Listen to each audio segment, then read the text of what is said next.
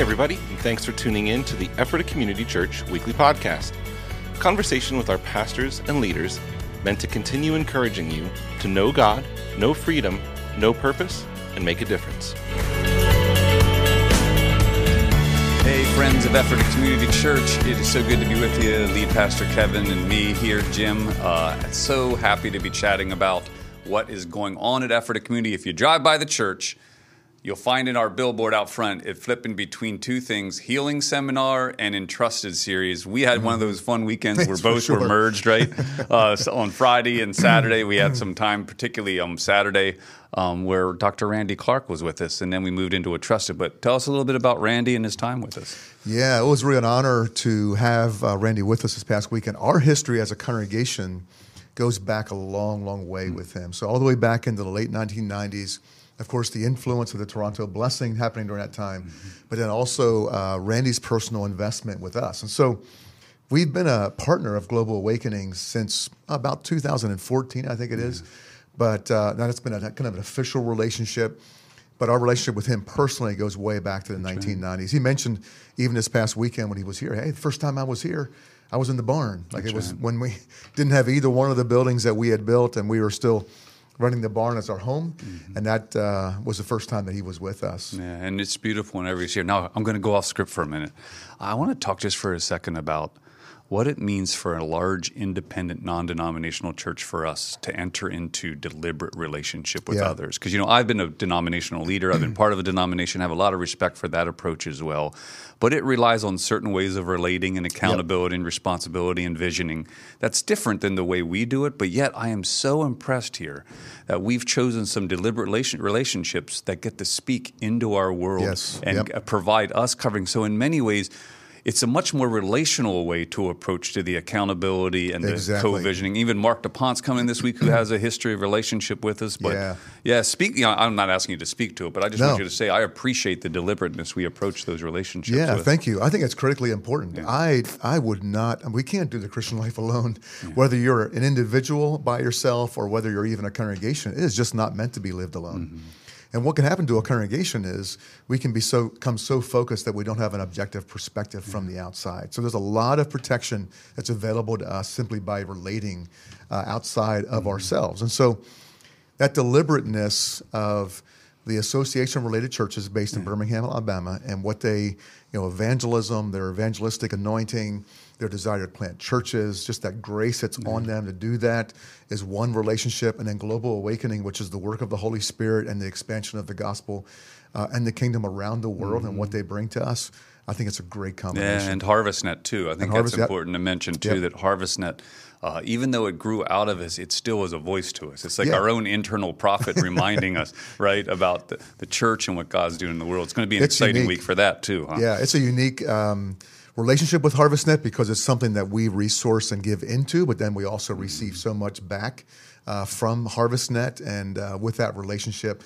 So that's one's especially unique yeah, in uh, who we are as Ephrata Community yeah, Church. And we're still discovering it. That's the beauty of yep. a relationship that's entered a new season. Is it, it, I love the scripture like it's out of out of storehouses, new riches are coming. Right, something we've sown in into in the past, and we're now yeah, getting exactly. to be a part of it. So I want to talk a little bit, Kevin, if I could, about the roles of encounters with God. Um, yeah. Like for instance, there's nothing we we can't help but say that no matter what, whether you whatever you came for on Saturday, you had mm-hmm. an encounter with God. It could right. have been in worship. It could have been seeing other people getting blessed. It could have been that you actually were healed. Yeah. It could have been that the Spirit awoken um, a word in you that you've been carrying for a while. Whatever, there was something about this weekend. I even sensed it on Sunday. I was the service pastor, and even my own sense of normalcy of how a service flows I, I, got done to service and I was like, wow, there was something different in me. Uh, I'm yeah, not saying yeah, good or bad, but it was definitely like, it felt like an encounter weekend across yep. the board, yep. even in the entrusted thing, the way we were bringing together that challenge at the end. Talk a little bit about encounter and the role we think it plays. Yeah, yeah and that's the uniqueness, really, of almost every weekend service that we have.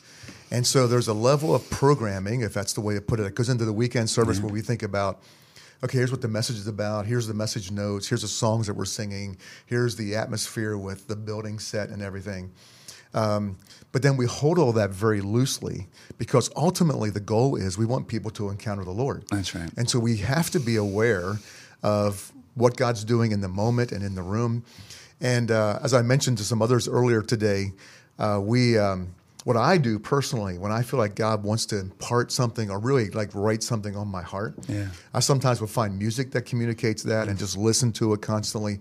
But I do exercise the discipline of memorizing scripture. Yeah. Uh, as a way of actually writing it on my heart. It gives me the opportunity of not just sitting down and reading the Bible, but also then when I'm traveling or I'm driving someplace or I'm walking someplace, it can be part of what's That's you know, in my mind as well. And can I read the one that you've been meditating on? Yeah. By the way, I'm going to read it. Kevin actually has it memorized, but he, I don't want him to blow it publicly.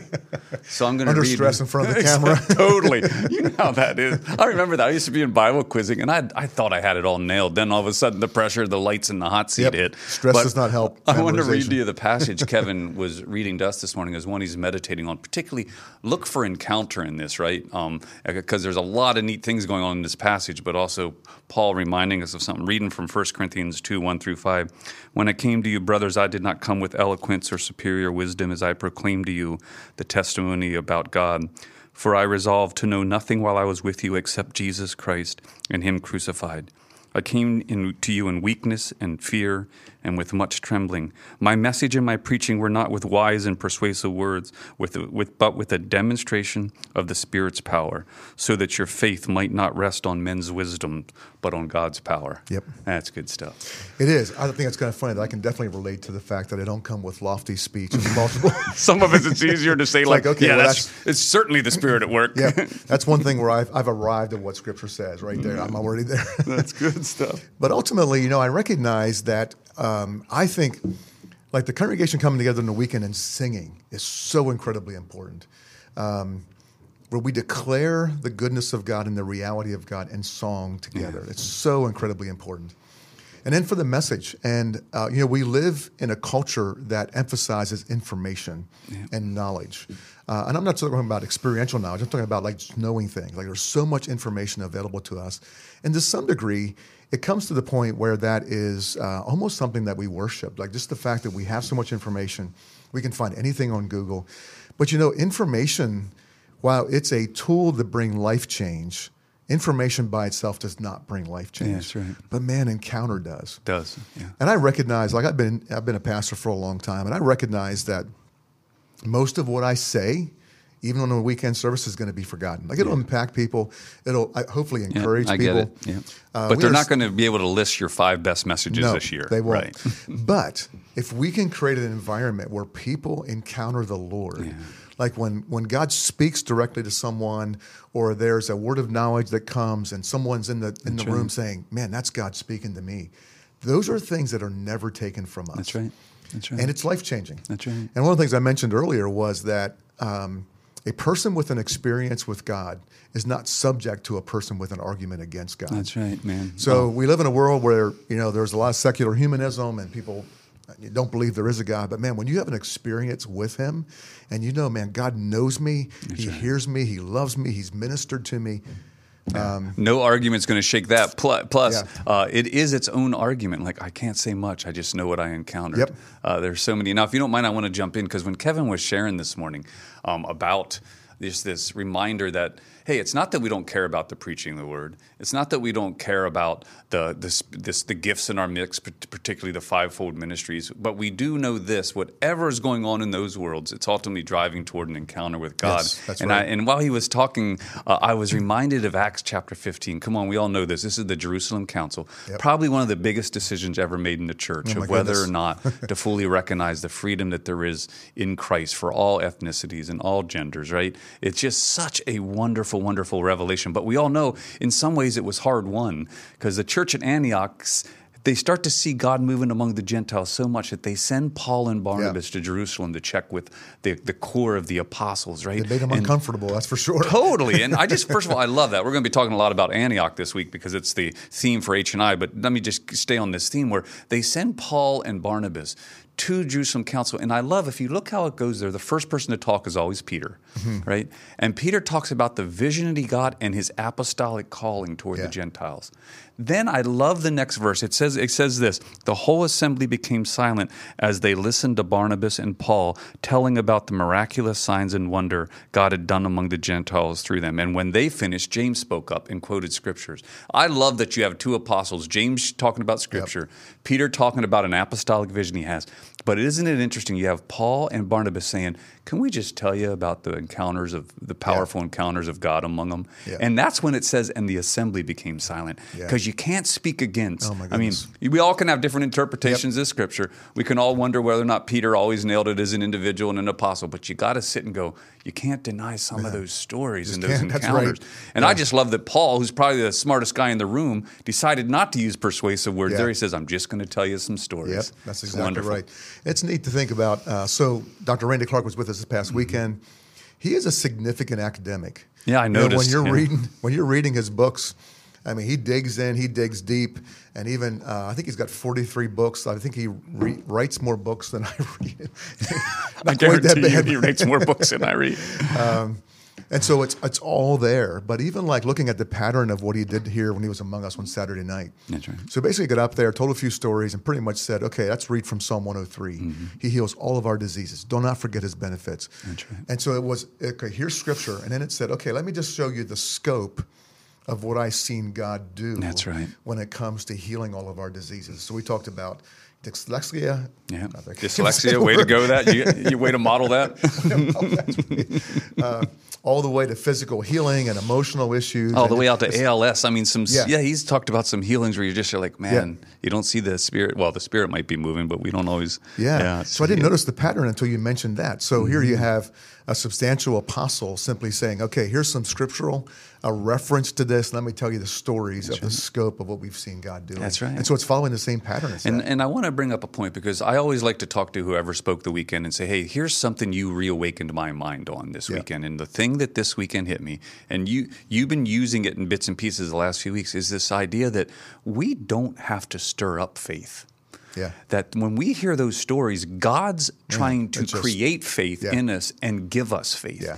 Because I remember a couple months ago where you were on the faith topic and you were like, hey, this is not about something we've got to make happen. Mm. It's about saying yes to something God wants to give us. And yeah. I sense that in the room. And we saw close to 100 confirmed, yeah. well, by individuals, confirmed yep. in their own uh, sense of admitting they just had an experience happen in the room. And you're like, wow, something's going on there. And it wasn't something we made happen. There wasn't a lot of any kind of pre planning. There was, it was like, is God going to give us the opportunity to, to, to grab hold of faith today. Yeah. And he did. It was wonderful. And it's wonderful to think the danger that we have is working something up in the human flesh and yeah. human energy that ultimately not is not God is not doing. Yeah. And so the narrow road that we walk is we want to be alert to what God is doing and announce it and receive it from That's Him. Right but not push beyond the point where we're making something happen. That's right. So uh, we do have the faith of the Lord, faith of God, and and faith is one of those spiritual gifts. In the same way that we have a level of expectancy and we ask God, would you give us uh, increased faith? Mm-hmm. It is something He gives us. Yeah. And as we acknowledge that, as we acknowledge what He's doing among us, and even the work that He's doing, it just seems to build on on that one right after the oh, other. That's right. And it, it's, it, I want to tell you a testimony that happened for me is I was a service pastor on Sunday, and a word of knowledge came through at the end about deafness, right? Mm-hmm. And um, a woman came up to me afterwards, not to be prayed for, but to tell me the story that she, three of her family members had come or, um, or, or, on Saturday, and they all struggle with some form of um, hearing loss, mm-hmm. and uh, they were just they, they, in their hearts they were a bit disappointed that it wasn't one of the things that was highlighted. Of all the things that was highlighted uh, on Saturday night, yeah. uh, he, hearing wasn't. And so, uh, be, be, be simply because yeah. of the way we talked about it on Sunday morning, uh, I got an email back yesterday from that woman who recorded a prayer that we did for those three and gave it to them. And the testimony she got back from two of the three was this it meant more to me because yes. I, I drove home saying, God, do you see me? And praise God for everyone else who got touched, but do you see me?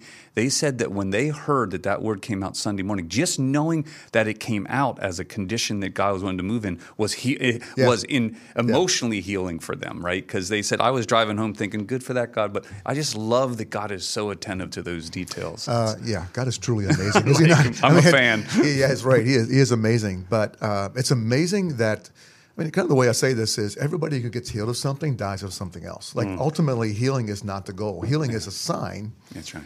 And God does transforming work in the lives of people by bringing some sort of encounter. And sometimes it's not even in specifically the healing, or even there was maybe a word of knowledge that actually spoke to a person's need. That's right. And even where they've gotten healed or not, it's that God sees me. That's right. He knows Man, me. That was the testimony. He knows what he's dealing, yeah. what I'm dealing with. Um, you know, I don't think any of us have a, an issue with recognizing God in the vastness of who He is. Right. Created the universe, holds it together in His hands. Uh, our lives are our lives are dependent upon Him. I, I personally have no trouble with that. I don't think most people do. But then in the midst of that, the the the reality that he is so big but so intimate, yeah. and to be able to see those together, that while he is so big, and he's got the whole world in his hands. That's right. That he knows me. That's right. And even knows me better than I know That's myself. Right. That's yeah. amazing. And and he's attentive. And even if he's not going to immediately change the thing you're challenging with, to be aware that he's in the boat. Yep. I sometimes love to remind us, right? Uh, the most beautiful thing that might have been able to happen when the disciples were out in that boat and Jesus yeah. was asleep in it is that they actually went to sleep with him in the boat. You know, the storm right. still rages okay, sometimes, gonna, but you know Jesus is in yep, the boat, right? We're going to nap in the midst of the storm. we're going to take a great nap. And so, all that to say, I want to say thanks, Kevin. I want to highlight this week. You might have heard us allude earlier to the church at Antioch. It is a model that we as a church believe it is a perfect example of a local congregation who also know how to reach beyond itself regionally and nationally. So, some of you have heard teachings that we do on this. Kevin yep. does a wonderful teaching, has inspired a lot of us. We uh, HarvestNet has decided to do a deep dive, have multiple people coming in yep. to speak to that topic. So I think it's going to be a next level revelation for us be. into the church at Antioch, and I'm looking forward to this week. The way the week works is pretty straightforward. Afternoon sessions, those you have to register for. We encourage you to check out the speaker schedule online. Evening sessions are open for everyone to show up free of charge. Come and join us. We'd love to see you there. Yep. Hope to see you there. And thanks so much for Jim for inviting me to be part of the podcast. Oh, man, we love it. it. We love having you. All right, y'all. Have a great week. See ya. Hey, thanks again for joining us today. We hope that you've been encouraged by listening and that you'll join us again next week. You can listen to previous episodes, find additional resources, and of course, learn more about us by visiting EphrataCommunityChurch.com.